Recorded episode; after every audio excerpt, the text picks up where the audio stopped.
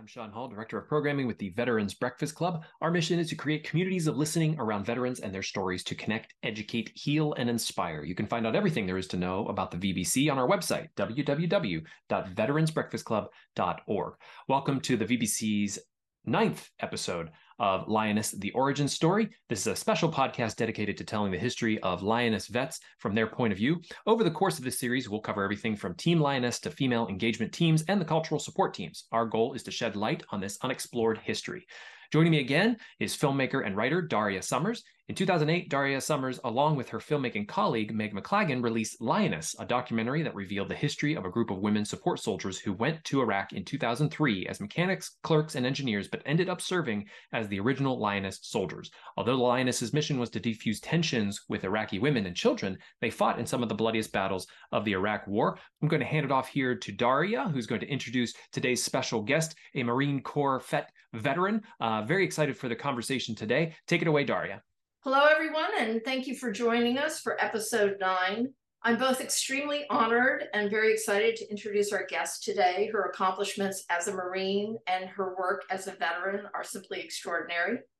Retired Sergeant Major Raquel Painter joined the Marine Corps at 17, and when she retired after nearly 27 years of service, she was one of only 23 Marines to ever earn the rank of Sergeant Major. During her career, she supported humanitarian efforts that following the 1995 Oklahoma bombing and also in Sri Lanka after the 2004 tsunami. In March of 2007, she deployed to Iraq with Combat Logistics Battalion 8. And in July of 2009, she deployed to Afghanistan with Combat Logistics Battalion 6 where she was responsible for Marines and sailors at five different op- forward operating bases. During that deployment, she also served as the brigade headquarter, headquarters group FET leader, overseeing a group of 20 female engagement team members and completed 11 patrol missions. In 2010, she was promoted to sergeant major and received her last assignment as Sergeant Major of the Wounded Warrior Battalion East. Upon her retirement from the Marine Corps in 2016, her interest in community and nonprofit work led to her role as the Hope for the Warriors Community Development Manager. Eight years later, she serves as president of the United Way of Onslow County, North Carolina. In 2021, Raquel, who is part Sioux and Winnebago, inaugurated an annual powwow to honor Indigenous Americans who have served. The impact of this work is even more amazing when you realize that since World War II, a greater percentage of Native Americans have served in the armed forces than any other ethnic group. And that in North Carolina, you have the highest populations of Native Americans east of the Mississippi. I could go on, but then we wouldn't have time for the interview. So I'll just add that in 2021, Raquel was named North Carolina's 2021 Combat Female Veteran of the Year. Welcome, Raquel. I'm so glad Thank you. you here. Thank you for having me. Um, I thought we could start. I like to do sort of a, a an overall through line kind of of each veteran, uh, their service and their experience. So, can we start with you just deciding um, as a young girl in, I think you were, you said you grew up in Iowa? Mm-hmm. Yeah, so I grew up in Iowa, um, Sioux City, Iowa, which is right on the border of Nebraska and South Dakota and Iowa, where we all merged there. And it was in second grade when I made the decision I wanted to be a Marine. Everybody was like, second grade? Oh my gosh, that's young. Well, we had career day, and my classmate's father was a Marine. And when he walked in, he had his dress blues on. The whole class was quiet, and no one said anything through his whole walk in the room, his talk, and his walk out. And this was second graders. And I was like, oh my gosh, I go, I want that. I want this when I walk in a room and people are like focused on you and really listening to what you're saying.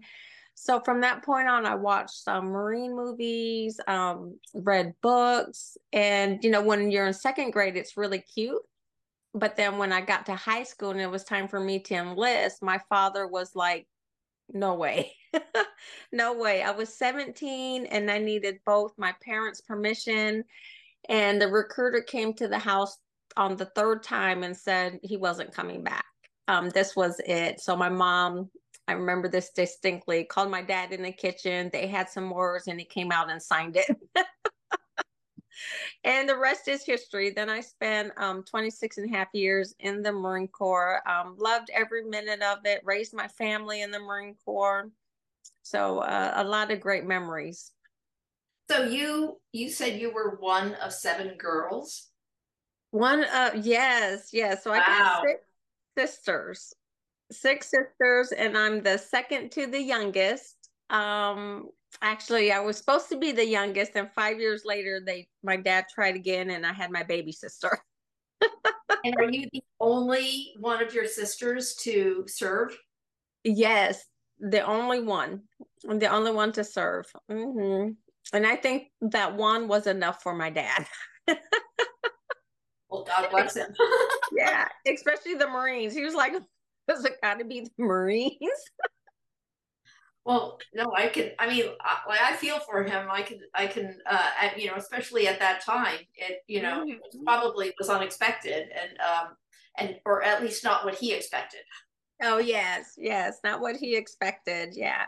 So that was um in 89. I mean, when I think of, you know, I came in 89 and I retired in 2016, the difference in the changes that were made in the Marine Corps were just unbelievable. You know, when I came in, there was only certain jobs open to us. Obviously, you know, admin, legal, supply, motor T.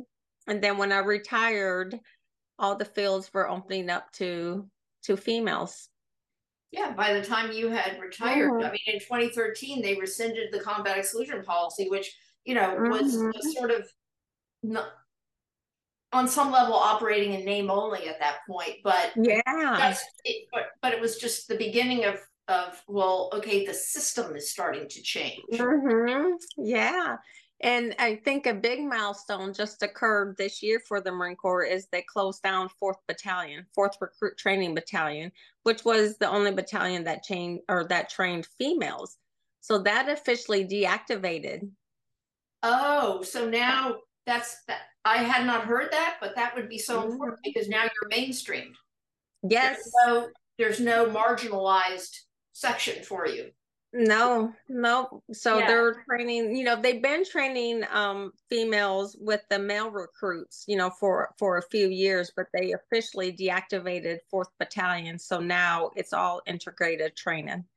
So I got a sense from um reading about uh you that part of what appealed to you or what you discovered in the Marines was the idea of service. Mm-hmm. And um and I couple of other, uh, I mean, most of them, but two two uh, veterans in particular, really one who was a cultural support team member, and the, and the last female engagement uh, team member I had on, both were motivated in the same way by service. And but I was struck by so your two of your first um, I guess deployments, as you would call them, uh, one was to uh, in the aftermath of the Oklahoma City bombing for humanitarian service, mm-hmm. and, and, then the other one was in the aftermath in Sri Lanka in the aftermath of the tsunami. And so, just before we get to the other stuff, I just felt those are really unusual, very compelling, and I was wondering if you could tell me a little bit about them. Yeah. So, um, with the Alfred Murrah building bombing, I was actually stationed at the Oklahoma City MEPS at that time. So the MEPS is the Military Entrance Processing Station. And at the time, we just moved maybe um, a mile away from the federal building at that time. So we were closer to the airport. But when that bomb went off, us being located where we were, it actually felt like a plane hit that building. It actually felt like a plane hit our building. That's how much of that blast that we felt where we were at.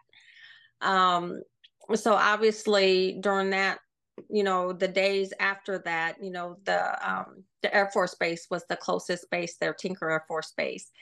they were soliciting the volunteers to help with the cleanup and the recovery. So obviously, the active duty from the military entrance processing station became part of that too. So it was a significant, um, I guess, uh, memory I've had while I was serving, just because um, a strange, strange um, coincidence happened was I actually had orders to the recruiting station that was in that building but I was deployed to Cobra Gold at the time in, in Thailand. So I wasn't going to make it back from that deployment to fill that vacancy as soon as they needed it. So they swapped me and Sergeant Davis's orders. So Sergeant Davis went to the recruiting station and I went to the MEPS. Well, he didn't make it. So I had a lot of that um, survivor's guilt about it um, because he did have two children. He had a wife. Um, you know, and it was just those things that, you know, when it comes to orders and timing, how how much of a difference it affects a person's life or could affect um a person's life because I'm thinking, you know, my kids, you know, if I had orders there, my kids would have been in that daycare. Um, you know, and you know, there's just so many what ifs that came to it. So I've really held on to um survivor's guilt for a while after that. And Wait, that so that was like you were about five or six years in. Oh yeah, yeah, yep. So that was in '95 when that happened. Like mm-hmm. in your mid twenties, early twenties. Yes, yep. I was about 24 at the time, um, and I just a mm-hmm. formative experience. Mm-hmm. Yeah, it was very traumatic, especially when I'm thinking, you know, wow, that was me. Then I was like, oh my gosh, that now this family is going through that because my orders were changed. So there was just so much um, that was to that. And I think it was before really there was that survivor's guilt that was labeled that way. But like I couldn't talk, you know, I couldn't even, you know, I couldn't even talk to his wife afterwards. I mean, I just felt so guilty that he lost his life in that. Right. I mean, I, I think you make a good point because at that time, there wasn't a uh, the language didn't exist for people to kind of reach out especially veterans or it, it, just even in traumatic situations for people to have that kind of dialogue it wasn't mm-hmm. it wasn't easy because there wasn't a, almost like a language and understanding pathway mm-hmm. um, wow and then not so not long after that you were in Sri Lanka yeah, so at that time, um, so when the tsunami hit through the Maldives area, that was 2005. And I was stationed in Okinawa, Japan at that time. So us being at the time, I was with Combat Logistics Force, and um, we got you know, pulled together and sent um, units over there to help in the aftermath of that. So we were spread out through the Maldives, throughout um, Sri Lanka, and Sri Lanka was where the headquarters were for the um, the task force that was managing that. So I stayed in Sri Lanka um, during that, the cleanup phase of that. Mm-hmm. Wow, and that that must have been uh, um, a moving experience as well. Oh yeah, yeah. But just when you think of the destruction that happens with Mother Nature, sometimes I know you know you think of the fires that are going on, you know, the earthquakes, you know, volcanoes. I mean, just the destruction that can happen and how it affects the people there.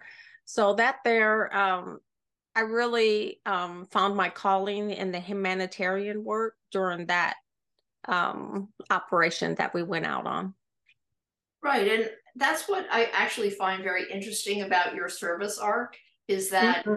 you because it it sort of it felt early you just in, in reading about you it felt like you've had consistently you've had this theme even before almost as an attraction to join to be part of something larger than yourself and to serve and he because of the time frame that you served i've many uh, of the younger um, you know, veterans who I've worked with or spoken to in the past, their first um, sort of defining experiences were deployments to Iraq mm-hmm. Afghanistan. Whereas before you even got to that, you had these two deployments that were, you know, one, yes, was a terrorist act, but the other was just a natural disaster. But your humanitarian effort, I mean, it was an opportunity to serve so completely mm-hmm. in that regard. Oh how yeah, and I, and I really think those two events really um, helped formulate. Um, I think my leadership years in the Marine Corps. So I was a young sergeant during the um, the Murrah bombing, and then I was um, a staff sergeant getting ready to pick up gunny when um, I went to Sri Lanka. And then obviously my two deployments after that was one was to Iraq and the other one was to Afghanistan both of those I was first sergeant and sergeant major for those deployments. So I had a, a lot more responsibility. right. deploying in the combat zone. So mm-hmm. when um just so when you deployed to Iraq, um and so that was in um deploying to Iraq in 2007. Can you just mm-hmm. describe uh to me sort of how that, you know, how that transpired in your life and also going over like at that time what was your mos so to speak so people mm-hmm. understand what your focus was okay so as a first sergeant when i went to um, iraq really it's still in the administrative side but we handle a lot of the personnel so i was really responsible for, for helping our ops chief really track the training make sure everybody was qualified making sure everybody was at the rifle range, making sure they got their equipment they needed. So that was all pre deployment. And then obviously, while we're out there in deployment, it was just managing the personnel while we were there. Um, I was fortunate to have headquarters company, so I really got to see a lot on the operations side and and work work with our comp our other companies that were out there because the corpsmen fell under my company. So I would um, be responsible for making sure all the corpsmen go out with our truck, say our truck company. So we had a truck company that did, oh my gosh, they did, they they drove some hours out there. Our truck drivers were just amazing, making sure those supplies were getting out to everybody. Um, we had an engineering company out there. Um, so, and we were also, um, I also had the the casualty detachment. So that one there was really a hard one when I went to go visit the Marines that worked that section because they really took the um, the casualties into their um, the morgue is what it was, and a lot of them were really the Afghan um, people. So those ones I followed up with the the gunny who led that detachment. Um, you know, even years afterwards, just because you know me visiting just a few times there and saw what I saw, you know, had an effect on me. And I can imagine that detachment. There was six Marines there that that worked in that um, that detachment and what they saw and had to deal with on the daily. So I really kept up with them to make sure, you know, everything was was good. If they needed any support, because they were all reservists. Um, so they a lot of times they wouldn't have the resources that we do as active duty that just went back to a base. So I really um, followed those ones closely just because to me that was a, a traumatic job to have while we were in Afghan or Iraq. Where were you in Iraq? Uh, Fallujah. Oh, you were in Fallujah. Okay. Yep. Mm-hmm. Um, yeah. So I was on Camp Fallujah. Were you I'm I'm just curious, but uh, were most of uh, the Marines that you were overseeing and responsible for and following up on uh, mostly male Marines? Were there some female Marines in there? Were there ever any women who had served as Lioness Marines in there? Mm-hmm.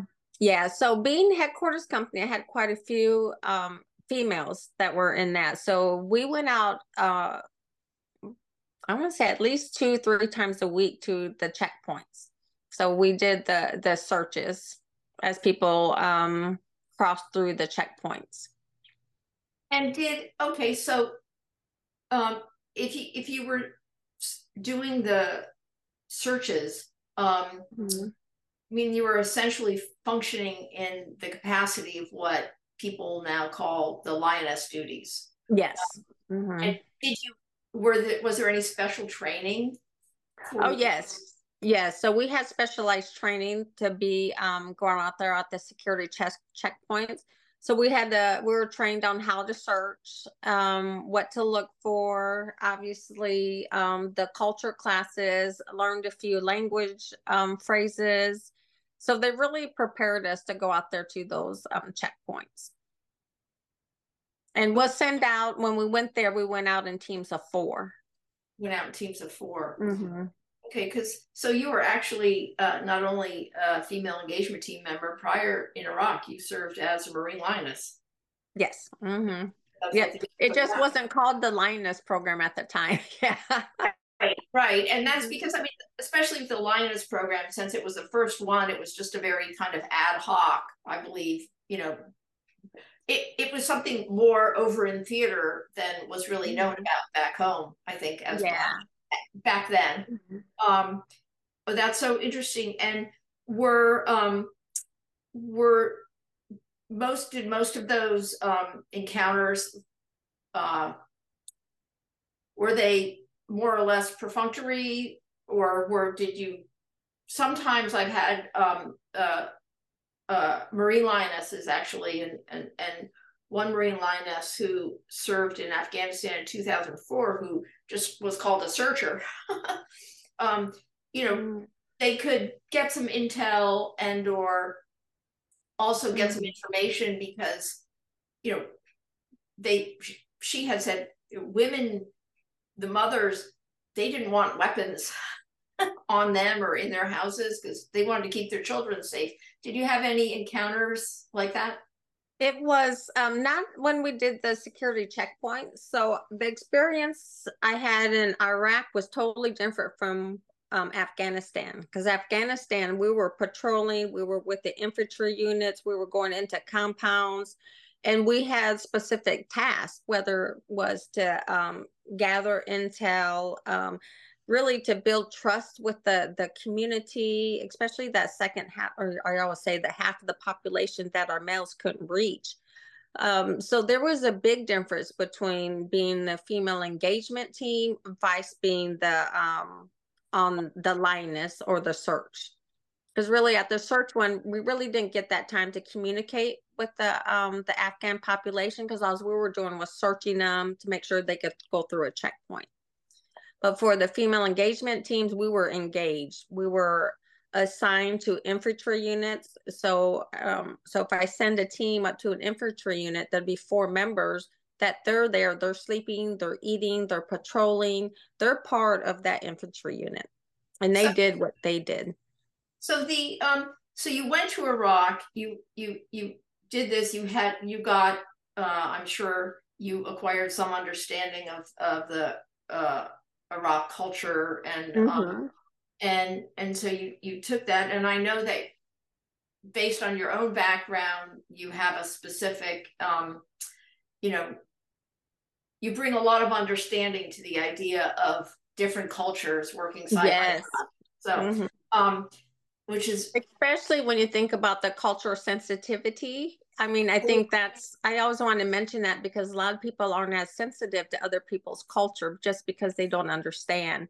So i think i brought that aspect to the afghan culture just because i'm aware being native american and how different our culture is that i was able to really um, focus in and identify those sensitive areas so we can engage easily with the population.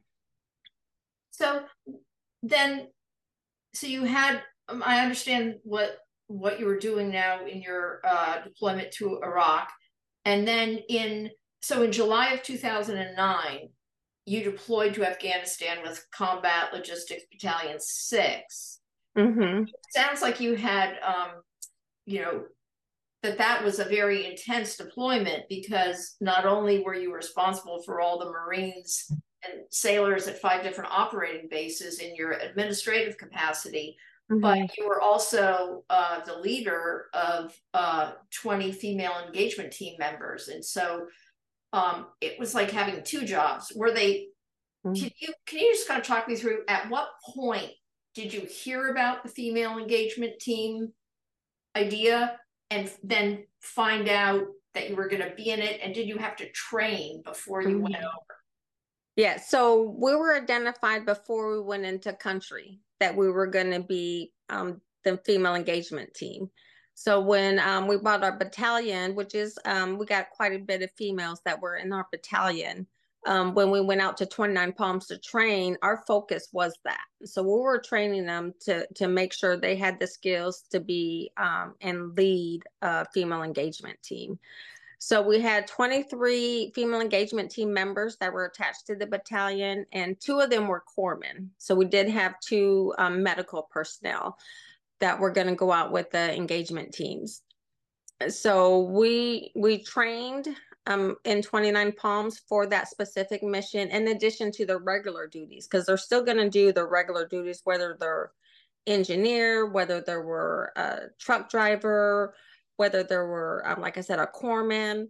So they still had to perform their functions. So they still trained with their um, their work sections. However, we broke time away, so they're able to train on those tasks required for a female engagement team member.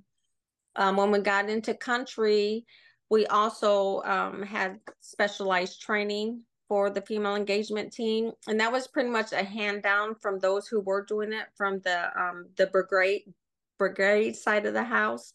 Um, so we spent um, i want to say it was like two weeks if i recall time runs together sometimes um, that we trained specifically in afghanistan to be able to do what we had to do and then from there we got our taskings from the um, the brigade on um, how many engagement team members they need attached to what units so the ones that could detach from the units for a longer period of time, they went out to the infantry units.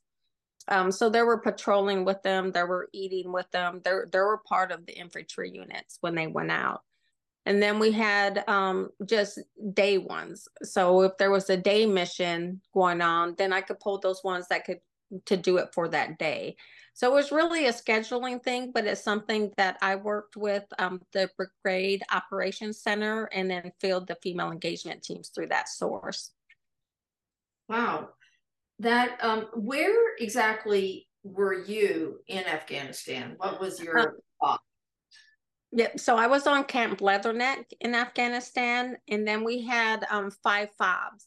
So being the um, headquarters company there. So we had five, we had the cooks, we had the the corpsman, we had um, you know, the supply. So a lot of times if we had to go out and set up a new fob or base, then I'll send my my people out to do that. I had cooks I sent out to all the the forward fobs. So there's actually five forward observation um, bases that I had that I had um, Marines at or or Navy or sailors at. This was, um, in, this was in Helmand Province. Yes, Helmand Province. Okay. Mm-hmm. Yep. Um, and then also within Helmand Province, um, our missions went out. So I usually went out on the day missions. So I'd go out on the day missions because obviously I couldn't go away to an infantry battalion. It'd be kind of weird having double sergeant major duties or first sergeant duties. but um but so i'd go do the day mission. So i did 11 um missions while we're there and one of them really really sticks out to me. We were doing a medical cap so we were actually setting up a medical tent where we we're going to provide medical services for for the the neighboring compounds. So when we got there there was nothing but males that were in line. There were no women and no children. And our focus was women and children and it was to the point where a lot of the men walked for like the whole day before, spent the night there just so they could seek medical help. So, what we ended up doing was we gathered up a security team. Um, four of us went out along with um, our interpreter and we patrolled compound to compound while we were there um, just so we could find the women and children to see. Um, I know I, I sent a picture of you. I don't, I mean, of me. I don't know if you saw it, but it was me passing candy to a little Afghan girl. Yes. That picture, that picture, she was one of 25 kids, and there was five wives that lived in that little two um, room stone house. And outside, they had, of course, multiple chickens and goats and stuff but it just fascinated me that there was 25 children And, when five wives? Five wives. Okay, in one and then Yes, and 25 kids. So when you when I when you go in there and you meet them, obviously that's totally different from our culture. You know, you can have five wives. Um, obviously you could probably have 25 kids, but who wants 25 kids at one time? Right. but um, but there were there were like sisters.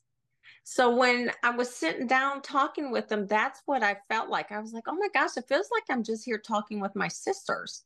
Um, oh yeah.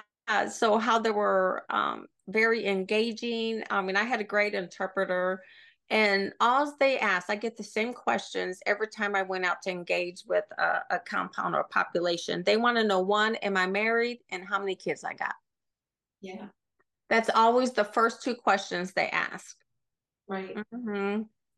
And and I think that's good because they make that connection. Well, I think that's that's actually it's so interesting because that that those are questions that start to humanize everybody for the other. Mm-hmm.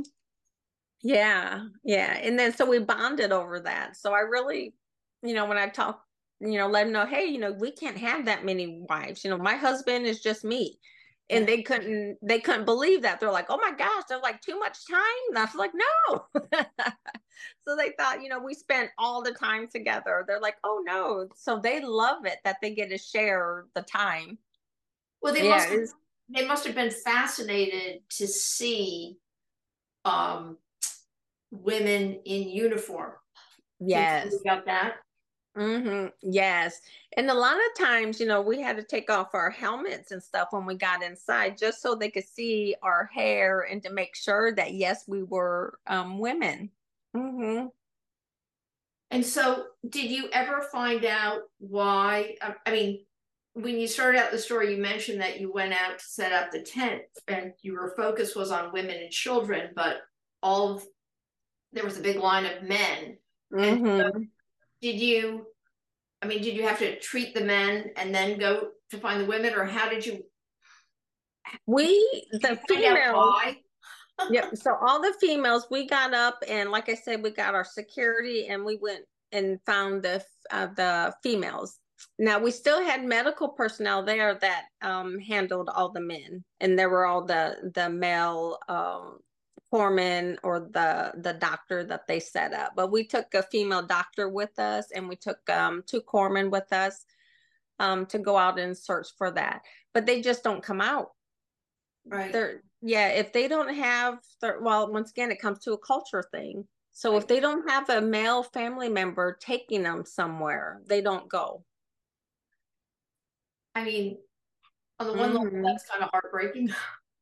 Yeah, yeah. Well, there's um there's one, oh my gosh, this one broke my heart. So there we were at one compound and there's a girl, beautiful girl. She had been about 12 years old because they said she was starting to cover her face because they said she's becoming of age. So she she still wanted to play with the children, but she's kind of in that in between stage anyway, we put music on and we were going to dance with the children, you know, have some fun. And her brother, which was eight years old, told her she couldn't dance.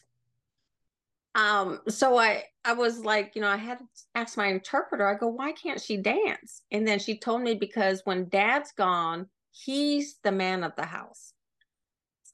So if he says they can't do something, they can't do it so she sat and and watched so i went to the boy and i was like you know hey you know everybody's having fun you know the translator was translating i was like you know i go i'd really like to dance with your sister i go me you and your sister could dance and he let her dance but it was just fascinating to me that he was eight years old right and he'd been eight. given all this power yes to control wow. mm-hmm.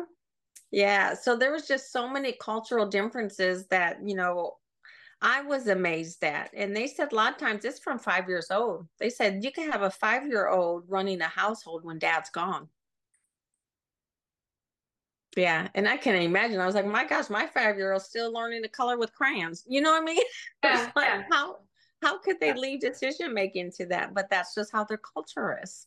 Well, also I think you it you know when i hear those kinds of stories although i've never heard this specific story before mm-hmm. but you do mm-hmm. realize there's not only like the cultural gap that exists in in the moment that you're there but mm-hmm.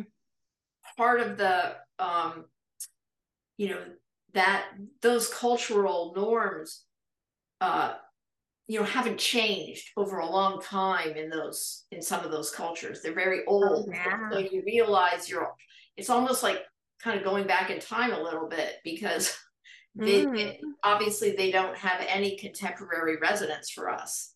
No. And it, yeah and it, it was really hard to see especially when I, you know when i saw that i guess it didn't resonate me as hard as when i saw that that girl wanted to dance and her brother said no so she didn't. And i was like oh my gosh ours would be so different. Uh, the girl the oldest in our culture would have been no i'm dancing right, they wouldn't say like a five-year-old or an eight-year-old could say whatever they wouldn't want. Say that, but they, but they would be like, "Well, I don't care what you're saying. I'm doing what I want." Mm-hmm. And there wouldn't be that kind of. It's it is very interesting, um, but you know, especially in a situation that you were in, you know, it was you were there having to, you know, be very sensitive and respond. So yeah, to all those cues.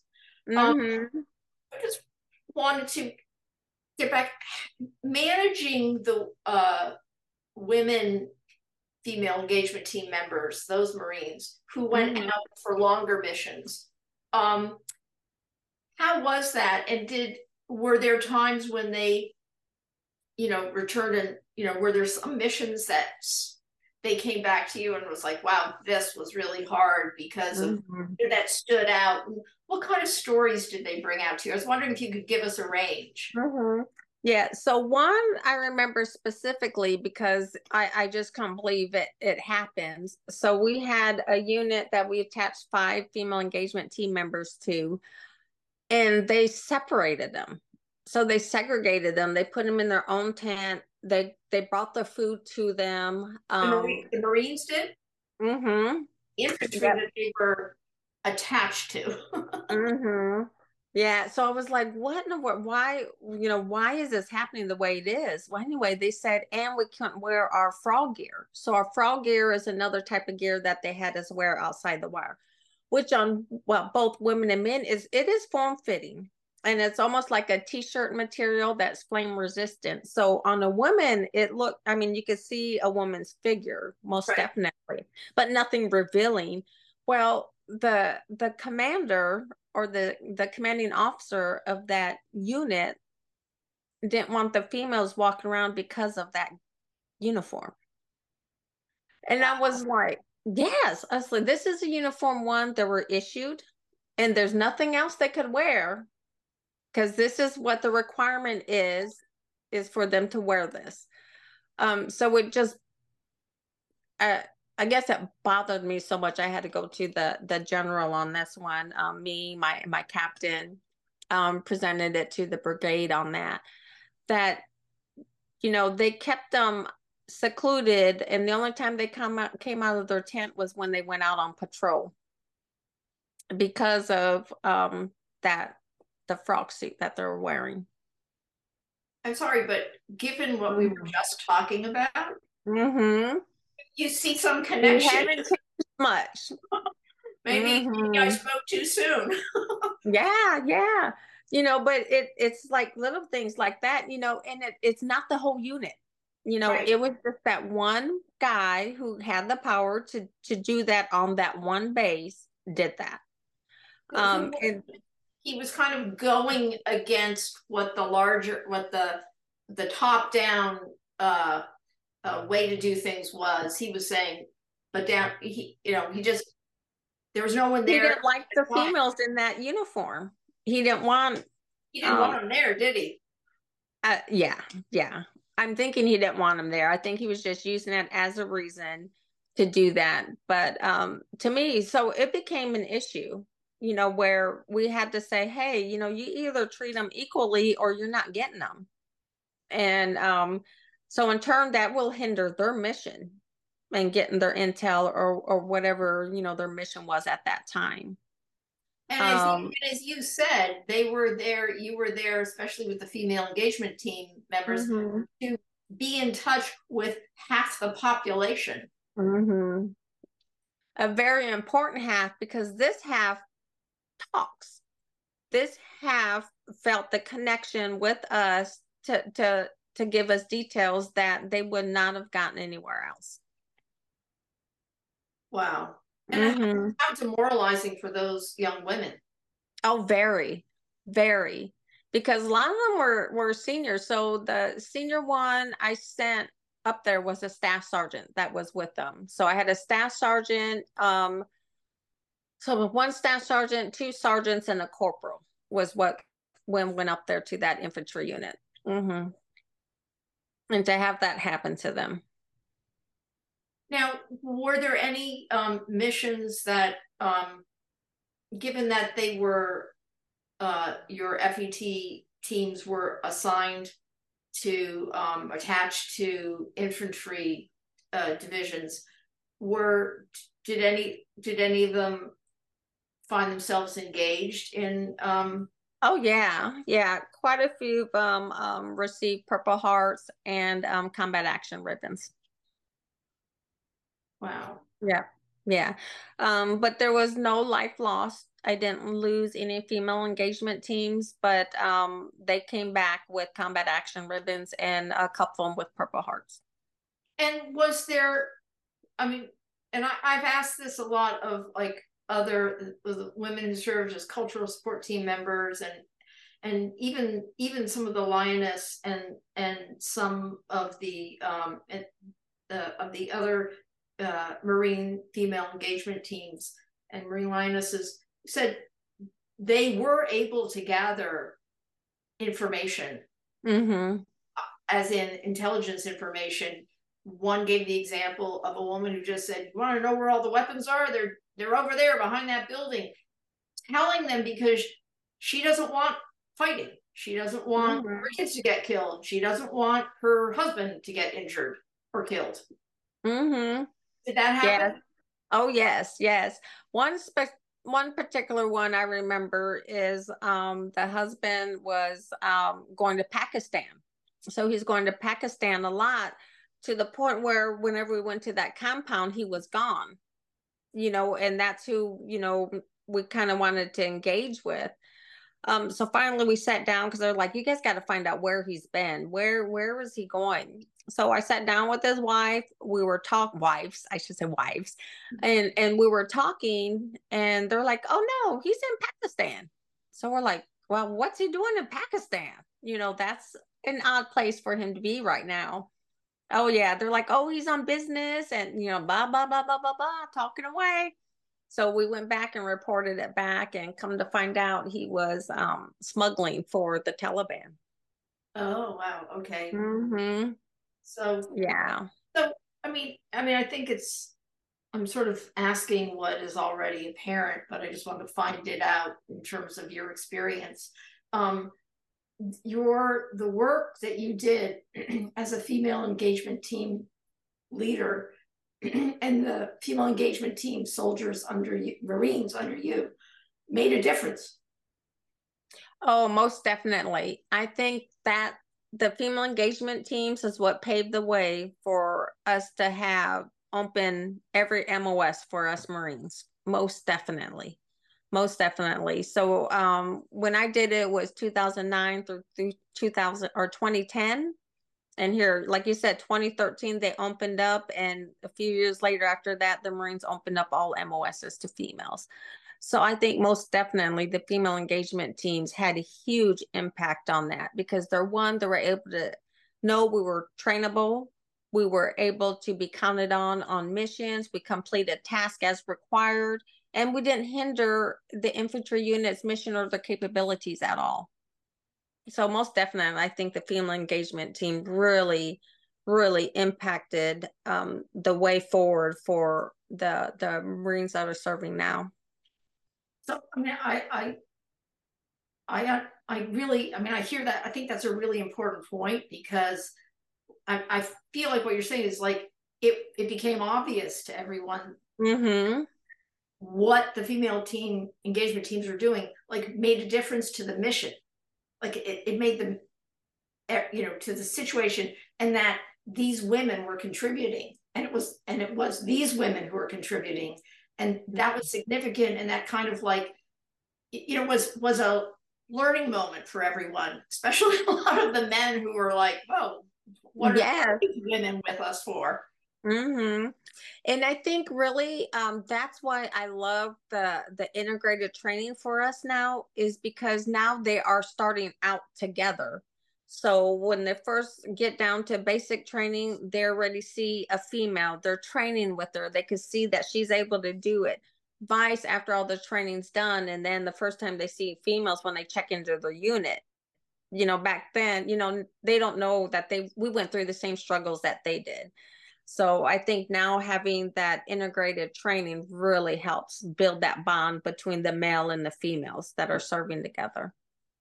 So one one last question I want to ask you about um, the female engagement teams and your deployment with them in Helmand province.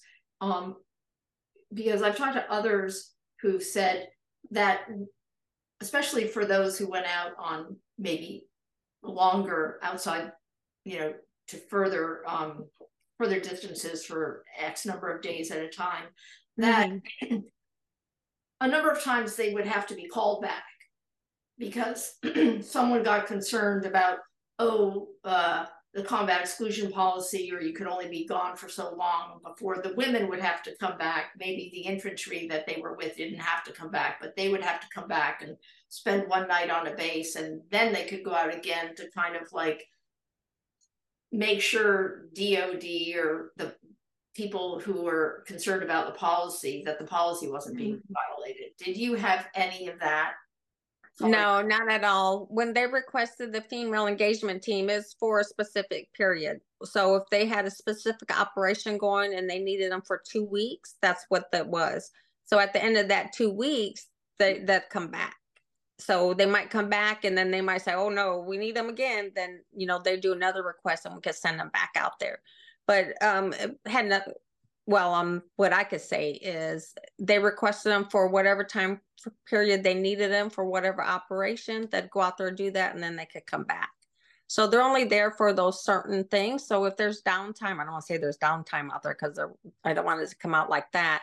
But if they didn't need them for a specific operation, they came back. Now, and all these women, including yourself, all mm-hmm. have other jobs. In other words, yes. they would all they would be sort of put assigned to the female engagement teams, but their their traditional MOS or their such as and the same with you was also in another capacity. They could have been mechanics or mm-hmm, exactly whatever. Yeah. Mm-hmm. Okay. Yeah, but I do know after we were done with ours, so when um, the MEF came over, because remember it was still early, so we only had the the brigade out there. It was still early. So when the MEF rolled in, they had dedicated female engagement team members at that point, where that's what they did. That's what they went over, right? Yeah. No, and I mm-hmm. have, and I've heard that, and there, I, I guess every, there's so many different um, parameters, sort of surrounding everyone's experience because it was all changing so fast. Yeah, only- yeah. So it was an evolution process. So right, when we're right. out there as a brigade, we were much smaller than bringing out a whole MEF. So with the whole MEF, they identified who they wanted on those female engagement teams because we showed that it it was successful. You know, it was working. Right. Yeah, so it became their a, a permanent position for units going out there. So I I have to ask this one question. So did you have some uh, moments of, shall I say, uh, satisfaction when you moved back because you were also at the headquarters um, and when you at brigade headquarters when you would see for some of the other uh, uh, say male marines there who came to understand wow look at what the fet teams are doing this is mm. important yeah. Well you know what? I think at the moment a lot of people didn't see it until after the fact um because everybody was just so in the moment on what's going on and what your responsibilities are. Um i think at the top level we we saw the difference but i think on the bottom one they were just just doing their daily to to survive and and, and get their mission done. Where i think now when yeah so now when somebody looks back on it they're like oh my gosh i i, I saw them in action. You know i saw i i patrolled with them. Yes they they did do that. They can do that. So i think it's more um hindsight on right. that one. Mm-hmm. yeah and i mean everyone lessons learned come sort of after the fact That's, yeah. so you have to get some perspective. I know mm-hmm. i understand that. I understand that. So I mean, thank you for for for walking and and talking me through all of your different experiences. Um, and I, I want to get I probably more than any other um, veteran that I've interviewed. I want to take time to talk about um, your post uh, your your work as a veteran in the community after your mm-hmm. retirement. So I just, as I mentioned, you had um, retired in uh, 2016 uh, and mm-hmm. yes and and again i've you you seem to have a certain uh, feeling for what you wanted to do and um, mm-hmm. can you talk us through how you kind of got to your position as um, president of the united way for onslow county Oh, most definitely. So my last duty station, I was Sergeant Major of Wounded Warrior Battalion when I was at Wounded Warrior Battalion, I really got to see what nonprofits and faith-based organizations did for for our wounded warriors. And I decided then that's what I wanted to do. I wanted to go out um, and work in a community, but help those that that need the help. Um, so I retired early. I, I, get harassed all the time with like, oh my gosh, you can do just one more enlistment. I was like, well, you know, I guess I could have, but I had a calling. I really wanted to go into nonprofit, and that was an opportune time for me because I, I'm already dealing with all the nonprofits at Wounded Warrior Battalion.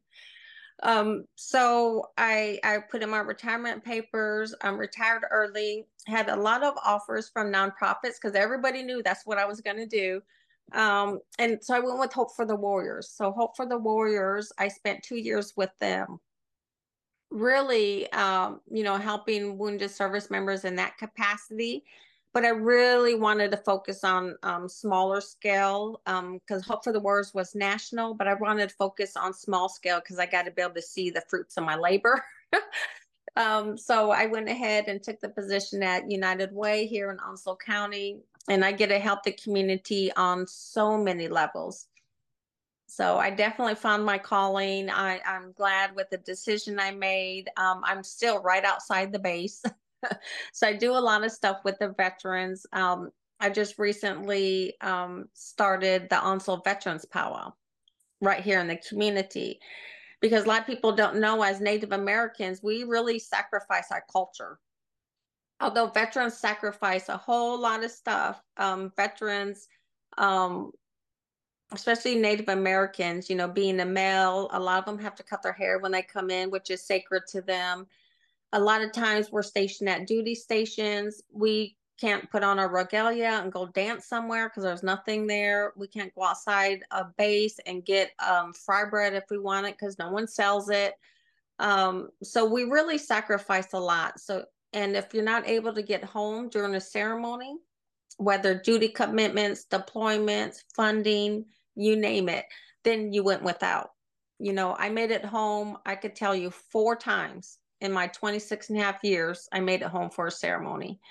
Um, and to me, I, I just don't think that that's right at all. You know, um, a person serving their country and we do so many sacrifices as it is, your culture shouldn't be one of them. So I established the Onslow Veterans Powwow right outside of Camp Lejeune and provides the um, the Native Americans that are serving an opportunity to participate in their culture um, through various um, ceremonies that I set up throughout that weekend. Um, but also honor all the veterans. We got a huge veterans population here, so we really honor them. non non Native veterans alike, along with the Native American veterans, honor them through Native American culture. So um, I just went over my third year having that, and um, the last this past weekend, it's always the first weekend in November, we had over 7,000 spectators and probably close to 300 veterans in the circle. that were getting recognized. It was absolutely beautiful. And and that's what I want to do. I want to make sure veterans are recognized. I want to make sure they're taken care of. Um, so those are like my efforts I do now. Wow, that's amazing. So, um, because what you're saying is that the powwow, which you this and th- this is in Onslow County, the powwow. Yes, and, and so yes, ma'am. You're mm-hmm. and you're chairman of that. Yes, bring, make sure this happens every year. Mm-hmm. Every year, and, and not and obviously its primary focus is to bring in the uh, indigenous Americans who have served, uh, mm-hmm. but also you do you you welcome non-indigenous Americans Oh yes, yep. And it's and one thing I make sure is that it's free, so it's open to the public. Anybody could come, um, and I make sure it's free through sponsorships because I know um, as a young girl, if something was going on, and you know, if you have whatever six sisters and it cost even five dollars to get in, that's thirty dollars the family didn't have. So I don't think it um, me and the committee agree that um, someone's economic status should not um, prevent them from experiencing Native American culture. So we get um, sponsorships from um, communities that want to support veterans, and then it's a free event for the community. Mm-hmm. That that sounds amazing, and I just wanted to ask you um, because it seems because when you say that uh, you know the your your culture should be available to you but i'm also thinking that in the native american culture so often those cultural events are already deeply connected with a spiritual aspect mm-hmm. maybe yeah.